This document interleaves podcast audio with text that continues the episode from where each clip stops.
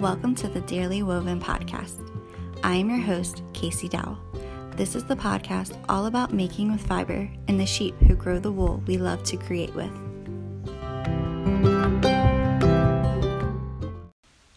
Hi there, everyone. Welcome to episode 11. This week, you will hear all about Ellie Mocker's flock of Hog Island sheep at Holly Hill Ranch in Brandywine, Maryland. Ellie has a passion for raising animals that are listed as critical on the Livestock Conservancy's conservation priority list. So, along with her hog islands, she has different breeds of poultry from the critical list as well. Hog Islands are a really special sheep with a neat history, and I can't wait for you to hear all about Ellie's flock and the neat way that she got interested in raising sheep. So, go grab some tea or coffee and your latest fiber project, and let's jump into the interview. Hi there, Ellie. Thank you for taking your time to come on the podcast today. Oh, sure. Nice to meet you.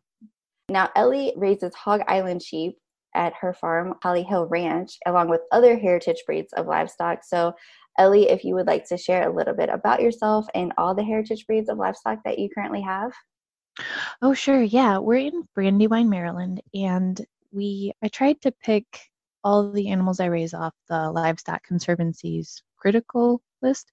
So we have the Hog Island sheep, and I have Beltsville small white turkeys, uh, Roman geese, cotton patch geese, uh, Holland chickens, Nanking chickens, and just this year I got Saxony ducks, and um, I hope that's enough for now. We're going with the smaller animals, so no no uh, hogs or or cattle. All our livestock are, are really nice, though. We I really like uh, to diversify our pastures.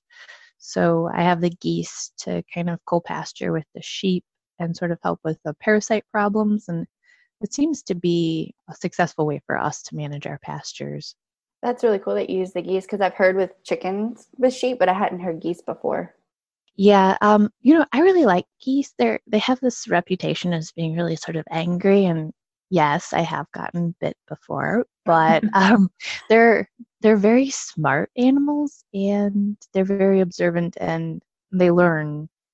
And they I, I don't rotate them with my sheep because they'll mess up the water system, but uh, I, I put them through after. Mm-hmm. And they, you know, they graze grass. They're mostly grass eaters. So they'll pick up the sheep parasites and you know they're a dead end host so it kind of helps us control without using deworming like chemical dewormers mm-hmm. and um, in maryland here it's uh, hot humid summers and the parasites can get pretty bad i had yeah. a bad year and so now I'm, I'm rotating different species through yeah now how did you originally get started with wanting with raising livestock in the hog islands and did you have a livestock background before? Um we we started um i got the sheep first and then it just sort of snowballed from there. Um i love i love raising all animals. So we started with just a trio of hog island from a couple different breeders and then i then it was five and then it was seven and then i kept the lambs and then and then and then I got the, the turkeys next. And they're they're a really fun animal to raise too. I really I really love my turkeys. It sounds like, like a silly thing, but they're friendly, very hardy and easy keepers. And you know, we keep the sheep for their wool and for their meat. And all of our animals are sort of dual purpose animals. Everybody works on our farm. and what got you interested in getting sheep? I was interested in getting sheep because um, I have a love of wool and first started when my son, he's four now, when he was a baby, I cloth diapered him. And I was just amazed by the quality of the characteristics of wool, just the fiber itself. It's such an amazing sort of, I don't know, miracle fiber, really. It can do everything. You know, it absorbs perspiration, sweat. Um, you can wear it in the summer and it feels kind of you know it's not hot next to your skin and it breathes so if baby has a wet diaper it kind of helps evaporate the moisture away from the kid instead of you know you might get a rash from a, a commercial diaper mm-hmm. and it's flame resistant you know it doesn't it's hard to burn you'd have to really throw it into a raging fire for it to burn and then just its its warmth properties. You know, it can be soaking wet and still keep you warm, which is why you know fishermen wear you know traditional fishermen would wear wool sweaters. And I've even gone out in the rain with my wool my like wool overcoat, and I, I don't really get wet. It's kind of like a rain rain gear. So I fell in love with wool, and then we moved to Maryland, and um, I wanted to get sheep and I wanted to sort of, I don't know, save the world. So I wanted to uh, preserve a, a, heritage breed of sheep instead of the commercial sheep that are all around. So we chose Hog Island because they're sort of native to this area of southern Maryland, I guess you could say. And they're just, they're hardy. They take care of themselves. Uh, they them on the pasture. Um, you know, I'll go out there to feed them in the morning and, oh, there's a lamb. Someone had a lamb overnight, you know? And so I don't, they don't even like being penned when it's lambing time. So I don't I tried that once and it caused them anxiety. So I don't do that anymore. They take care of themselves and they're just sort of an all around great dual purpose breed. How long have you been raising them for now? Uh, I think three three or four years now. Not not very long. What what is your flock size at the moment? I think I have about 25 to 30 including our we had 11 lambs this year. Are you, are all of them all your ewes done having lambs for this season? Yes, I I just purchased some new ewes in February, and I do not believe they're pregnant. I for I usually in the fall I use a marking system so I know who's going to lamb when. Mm-hmm. Um, and I didn't, you know, I didn't know if they were open or marked or so I don't think I think they're open. Okay. And do you breed for a certain trait I know some people breed for fiber quality or meat quality. Do you have a certain trait that you're looking to breed for? I am. Um, always, always trying to choose like the biggest, best rams, you know, because we do breed, we do raise them for meat. But I'm also working on breeding them for finer fleece quality, which is kind of silly because, you know, Hog Island has this reputation as being a terrible wool breed. And uh, I won't lie, they they don't have the best wool. But I am trying to get longer staple length. That's a that's an issue with the Hog Island. And well, it's also not an issue because they were a wild breed, and you don't want this ginormous wooled, you know, sheep running around an island by itself because it will, you know, no one's there to shear it. So they did adapt that way on right. purpose, and that's a quality that some people prize. But I I'm a hand spinner, and I I like wool. Um, you know, as a craft. Mm-hmm. So I've been breeding towards finer fleeces in my rams. I actually did micron testing a year or two ago, and my rams had around 26, 27 microns, which is nothing like a merino, but that's we're getting there. Yeah, that's good. What is their average staple length? Uh, the thing about Hog Island is they're so variable. Okay. They're just I have just about every kind of variants of fleece. Like some have very long, like uh, most people would laugh, but about three inches is pretty long for Hog Island. Um, and then I have one that's, you know, she's got like three quarters of an inch. And I don't know. I, don't, I never know what to do with her wool. But at the same time, she's a great mother and, you know, she raises her lambs and she causes me zero issues. So I keep her just because she's, you know, she, I never have to deworm her and she gives me fabulous giant lambs so they're sort of all over the board uh, with characteristics. You know, there's uh, natural colored ones, and um, some friends of mine actually have this really neat kind of gray colored Hog Island flock. Oh wow, I hadn't seen that. I, have seen like where they're like the darker, almost like brownish black color, and then like you know the creamy color, but I hadn't seen gray. Yeah, I haven't either, and it, it, they got theirs from the George Washington's birthplace and I none of mine come from there, so I just think it's neat when I go visit them. But mine are mostly white. I have five to ten percent black. I have a black ram, but I didn't get any black lambs this year, so you know. Now I've seen like how they're born with spots. When do they usually fade over time? Is it as their wool is growing in? Yeah, as they kind of lose their kempy lamb fuzzy fleece, mm-hmm. the black kind of sheds out or it grows out. So if I some of my lambs are two months now. And if I go out there and I kind of separate their wool and I look, you can see like there's this white line of where their new growth is coming. And I've had some that were born black, and I swear they're going to be black lambs. And then six months later, they look funny. They look like uh, someone who didn't dye their, you know, they didn't dye they their have roots, roots. and they yeah. their roots are showing, and then they turn white. It's oh my goodness. that is funny. I think there are some other breeds of sheep that that have spotted lambs and then they turn white too. Yeah, because I know I just did an interview about the Tunis, and it's funny how they're just this bright red color, and then they turn their fleece turns into that creamy white color. Yes, and I think the same way that they turn colors, I think that's how the my lambs do it too. I've never done a study on it, but they just slowly they just lose their spots. Although, you know, when I just sheared some of my sheep and they'll still be spotted underneath, like their skin will still be spotted. So some will have like black dapples along their back, Oh, but that's will still, yeah, they look cute. They look so funny after you shear them. Now, I, I saw that you were sending some of your wool to a mill this year. Is this your first time sending your wool to a mill? I sent some wool to a mill last fall in October. It was the Blue Mountain in Pennsylvania, and I um they have such you know they're so busy because they're so popular. Um, I haven't gotten that back yet, but I ordered some. I said, "Well, you do what you can with this," you know. Mhm. 'cause She's like, "Oh, great, Hog Island." Oh, and no. so, um, but she's gonna work her magic, and she's gonna give me, I think, uh, core spun yarn, which is just really excellent actually for Hog Island. I've made some myself. I'm a spinner, but I I don't have time much anymore to spin. Um, but the core spun's really awesome for making baskets or rugs. You know, um, if you're a weaver, hmm Hog Island's a very durable fiber. It can take a lot of punishment. Um, so it's really good for, I like knitting mittens, you know, like rag wool mittens, because Mhm. they can put them on a little toddler and he won't ruin them. Yeah, I've heard they're like nature's natural superwash wool where they're not like they don't felt. um, I have felted them before with needle felting. I've made wool dryer balls with just like the scraps you would normally throw away. I was like, well, I'm using this. Right.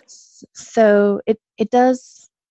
I've never made a garment with it because I'm not a very good knitter, but I have felted things like coasters. Okay. But it's very it's very durable. Like it doesn't pill. Um, you can make things like slippers or things that you wouldn't want to use a real fine wool for. It's Mhm. it's great for that. And how is their temperament? Do because they were a feral breed, you know, not too long ago, are they really flighty or to you are they friendly? What would you say? Um, I have known some very flighty sheep, and I would say on average that my sheep are not flighty at all.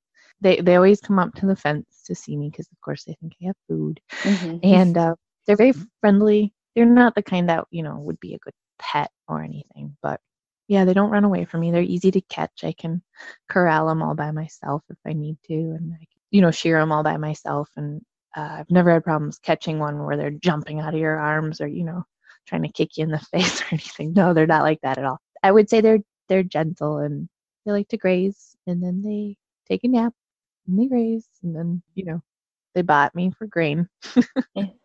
Make sure you feed me. Yeah. What do you what is your infrastructure like like like your fencing and do you have any livestock guardian dogs? Okay, so here is where you are on top of the game because I just got a bunch of animals and my husband's like, we don't have fences. And I was like, well, I'll get electronet fences. So that's what we run. And I haven't convinced my husband to set up permanent fences yet because he doesn't have to move the electronet fences like I do. Um, so that's what we use. And I should also say we don't have a great predator load here in southern Maryland. There's not a lot of sheep predators here. So if you know someone's got cougars or bears or you know wolves or something like this wouldn't work for them probably. But as long as the electric charger is hot enough, they stay in.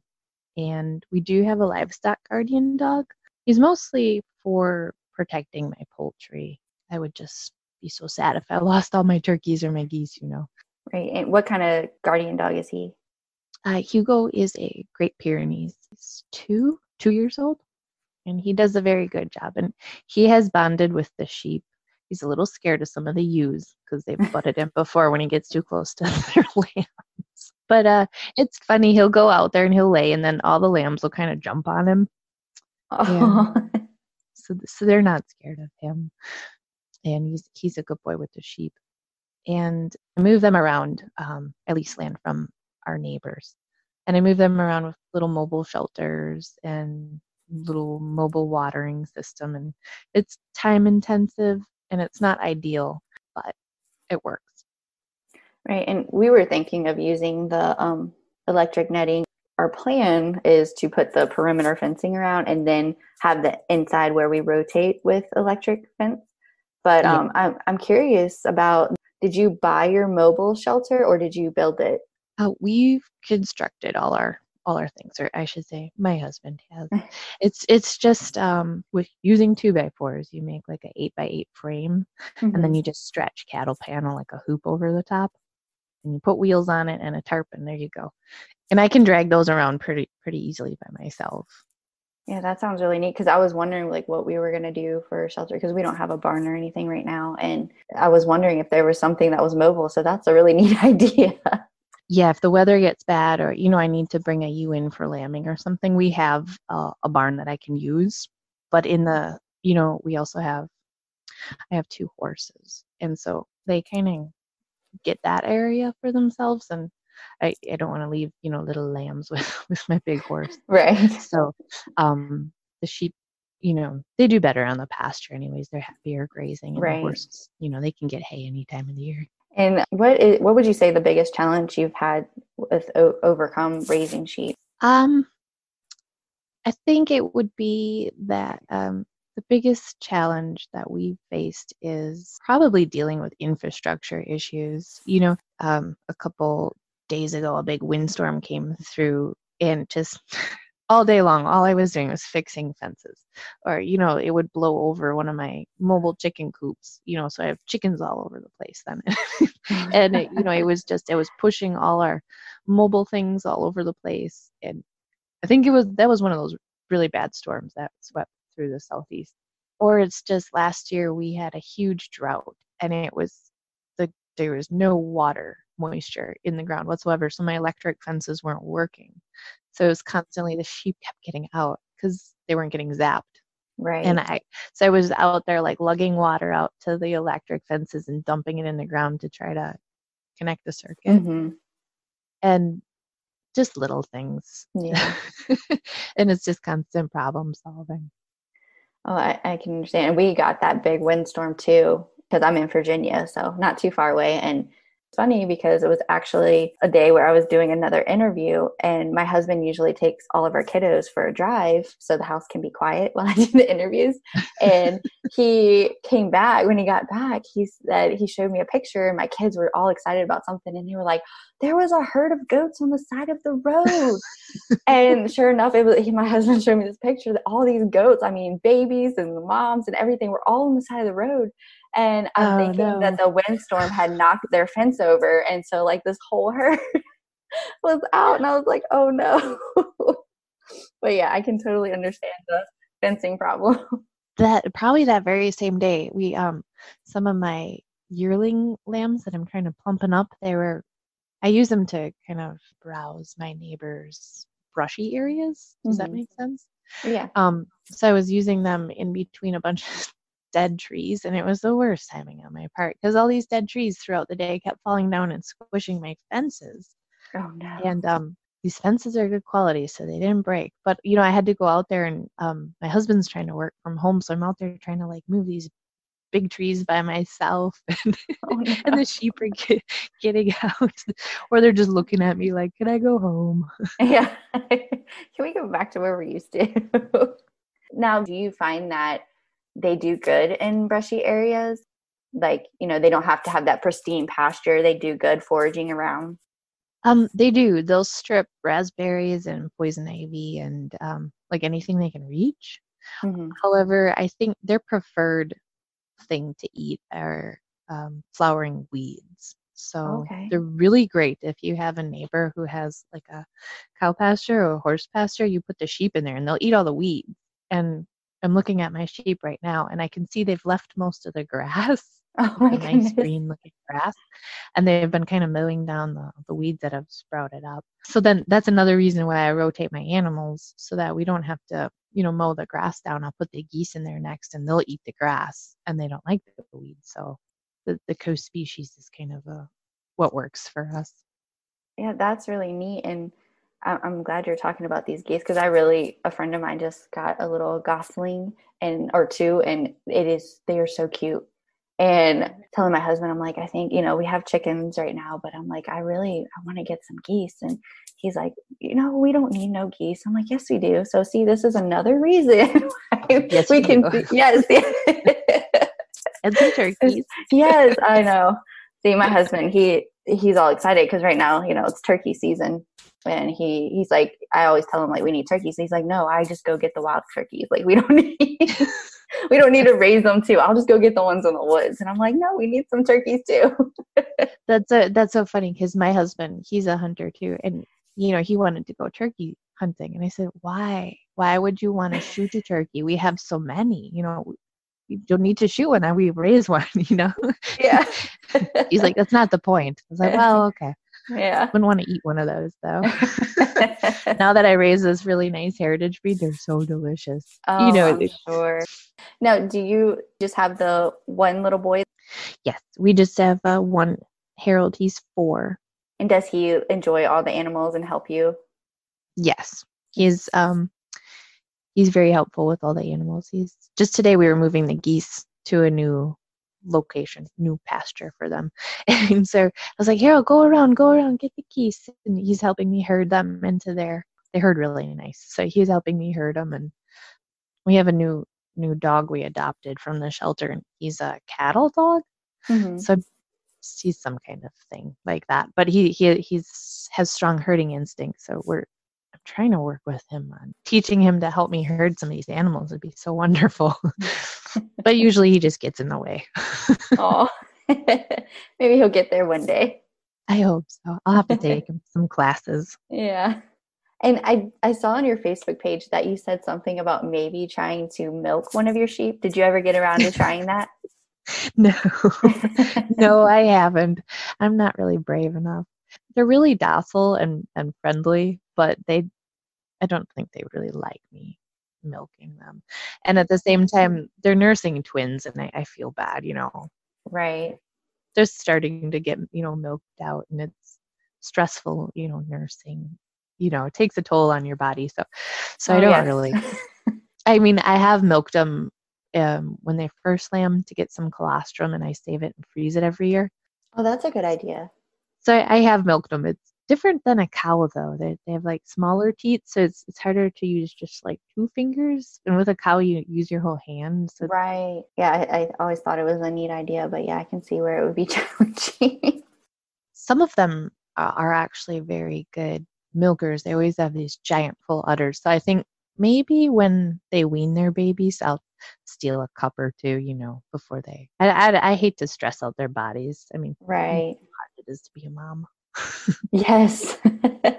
I can't imagine. I don't know how moms do it with twins, like nursing them. I'm like, one baby at a time. Shooey is enough. Oh yeah, and then these these big lambs come up and they're half the size of their mom, and they always, you know, they have to go on their knees, and then they punch up with their heads, and they have horns, you know, now, and these poor moms are getting like literally knocked up off their feet. Just Oh thinking, my oh my, oh my goodness, These poor mamas. you feel, yeah, you feel for them. I do. Ugh. yeah. Oh my goodness.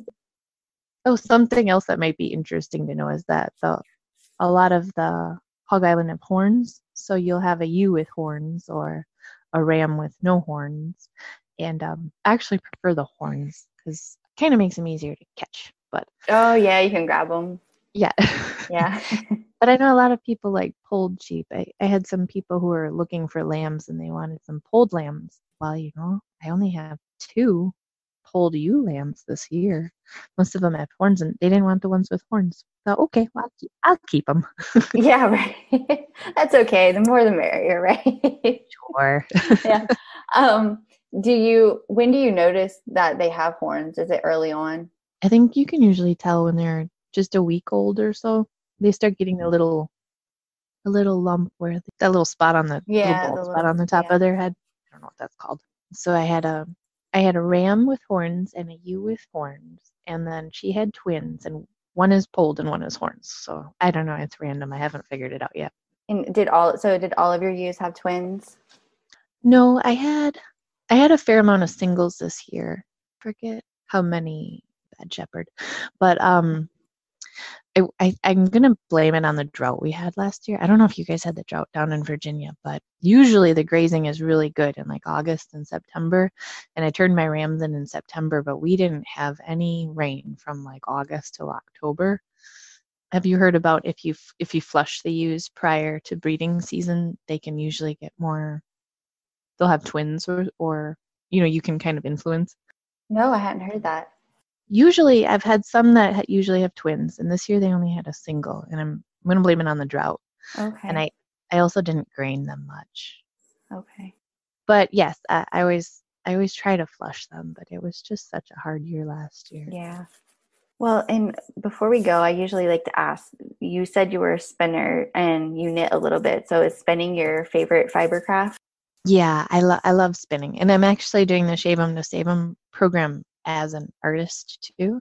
Okay. I have a, I have a lot of work to, to go, but it's it's really fun. I like seeing all the differences in the fleeces and the characteristics, and I really like spinning Hog Island. I know a lot of people think the staple length is really weird and short. You know, it's not merino or anything, but I really like it because it's easy for me to spin from uh, like a cloud. You know, I, I pick it a cloud and I can just sort of grab some and spin it and maybe it's just because that's what I've learned on. It's easy for me. The VM just sort of falls out as I spin, and it's it's nice. Now, I wanted to ask too, do they produce a lot of lanolin? Yes, yes. See, I love that. I know some people hate it, but I love spinning wool with lanolin in it. oh, do you? I I process my fleeces by suinting. Do you do that? No, I haven't heard of that. It's really easy for me, especially since they have so much lanolin. Mhm. I just fill up a bucket in the summer. You can only really do it in the summer, which is nice here because it gets so hot. But you just fill up a giant Tupperware bucket, you know, fleece size, uh, with water, and then you just dump the fleece in there. And in like a week, it's clean. And then you just, and then I, I'll do like a wash with Mhm. Dawn or, or some soap, and then it's just pristine clean. And the oil from their skin, like the sweat and the lanolin, combine to make like a soap and it ferments and it stinks, but it's it's really it's really clean and it gets all the grease off and you don't have to slave over a hot, you know, stove cleaning wool. It works really well with Hog Island and I've done it with Jacob and it doesn't work so well on on uh, less greasy wools. I, I have some blue face Leicesters Mhm. and it doesn't work so well on them because they're not as greasy. Now, do they still, it, after you wash and everything, does it still have some of that lanolin left in it? Mm, no, it's pretty Okay. pretty dry, but I I don't really like it. Well, I guess it depends how long you suint it for. You could Okay. probably play with that, um, or maybe not do the dawn wash. I just like to know the funk is off before I start before I bring it right. my house. But you don't have to use hot water, so it's it's really nice. You know, if you're trying to save money on electric. yeah. yeah, I'm I'm having fun working with all the different breeds. I'm definitely collecting lots of fiber and I'm like, when in the world am I going to get to all of this fiber? Spending all of it from the from the Shave 'em to Save 'em program. I'm like, I'm going to get some roving here and this and starting to pile up and my husband's just looking at me and I'm like, I'm going to get to it eventually. I, know our closet's so full. I had to I had to use vacuum bags. That's my my husband's just looking at me going like you have wool everywhere and you don't do anything. well, it takes a while. yeah, especially when And you have hard- kids.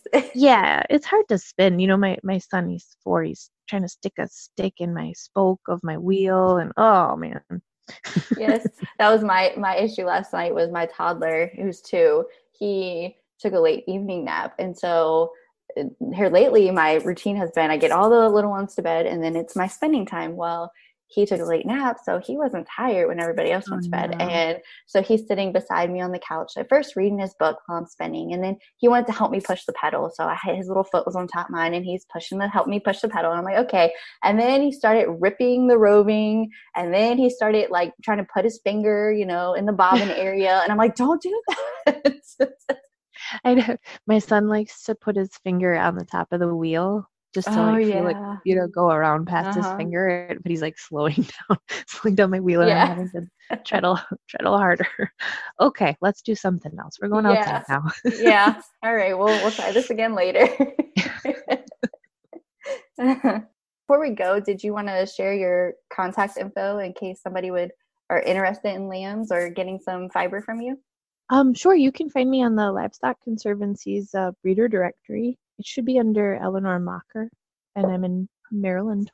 Not many of us, so if someone wants to start breeding these guys, that'd be great. It'd be really great because they they need some good breeders out there. They're really great sheep. They they do really well in some backyard homesteads. Yeah, I feel like they're one of the perfect types of homestead sheep, especially like if you're trying to, you know, buying acreage or houses with acreage and, you know, they don't have that great pasture yet. So it sounds like these guys would be a good one to help get those good pastures. Yes, and that's exactly what I was working on this winter. I our property's old tobacco plantation field, mm-hmm. and so mm-hmm. the soil is just terrible. So I put the ewes and the lambs on this really terrible part, and you know, I was feeding them hay, and all the hay that they didn't eat, it spread all over, and then I see I seeded over it, and so all their manure and the hay is just going to put some really good organic matter into that poor soil. But yeah, they they they do good, especially if you have poison ivy. that's awesome to hear that. I've heard goats eat poison ivy, but I hadn't heard sheep that eat it yet. So that's really neat to know. They like it. They do. well, thank you again for taking your time out and coming on here to share about the Hog Island. Oh, sure. And thanks so much. I absolutely love talking with Ellie and learning about her hog islands. The Hog Island breed has intrigued me for a while because they are native to where I live, so getting to find out more about them was so great. And Ellie may have talked me into getting some geese. Now, if you want to head over to my Instagram or Facebook page, today's photo is a gorgeous shot of some of Ellie's flock. Leave me a comment on your favorite part of this episode, or if you learned something new that you didn't know before. All right, thank you guys for listening. Until next time, take care and keep creating with fiber.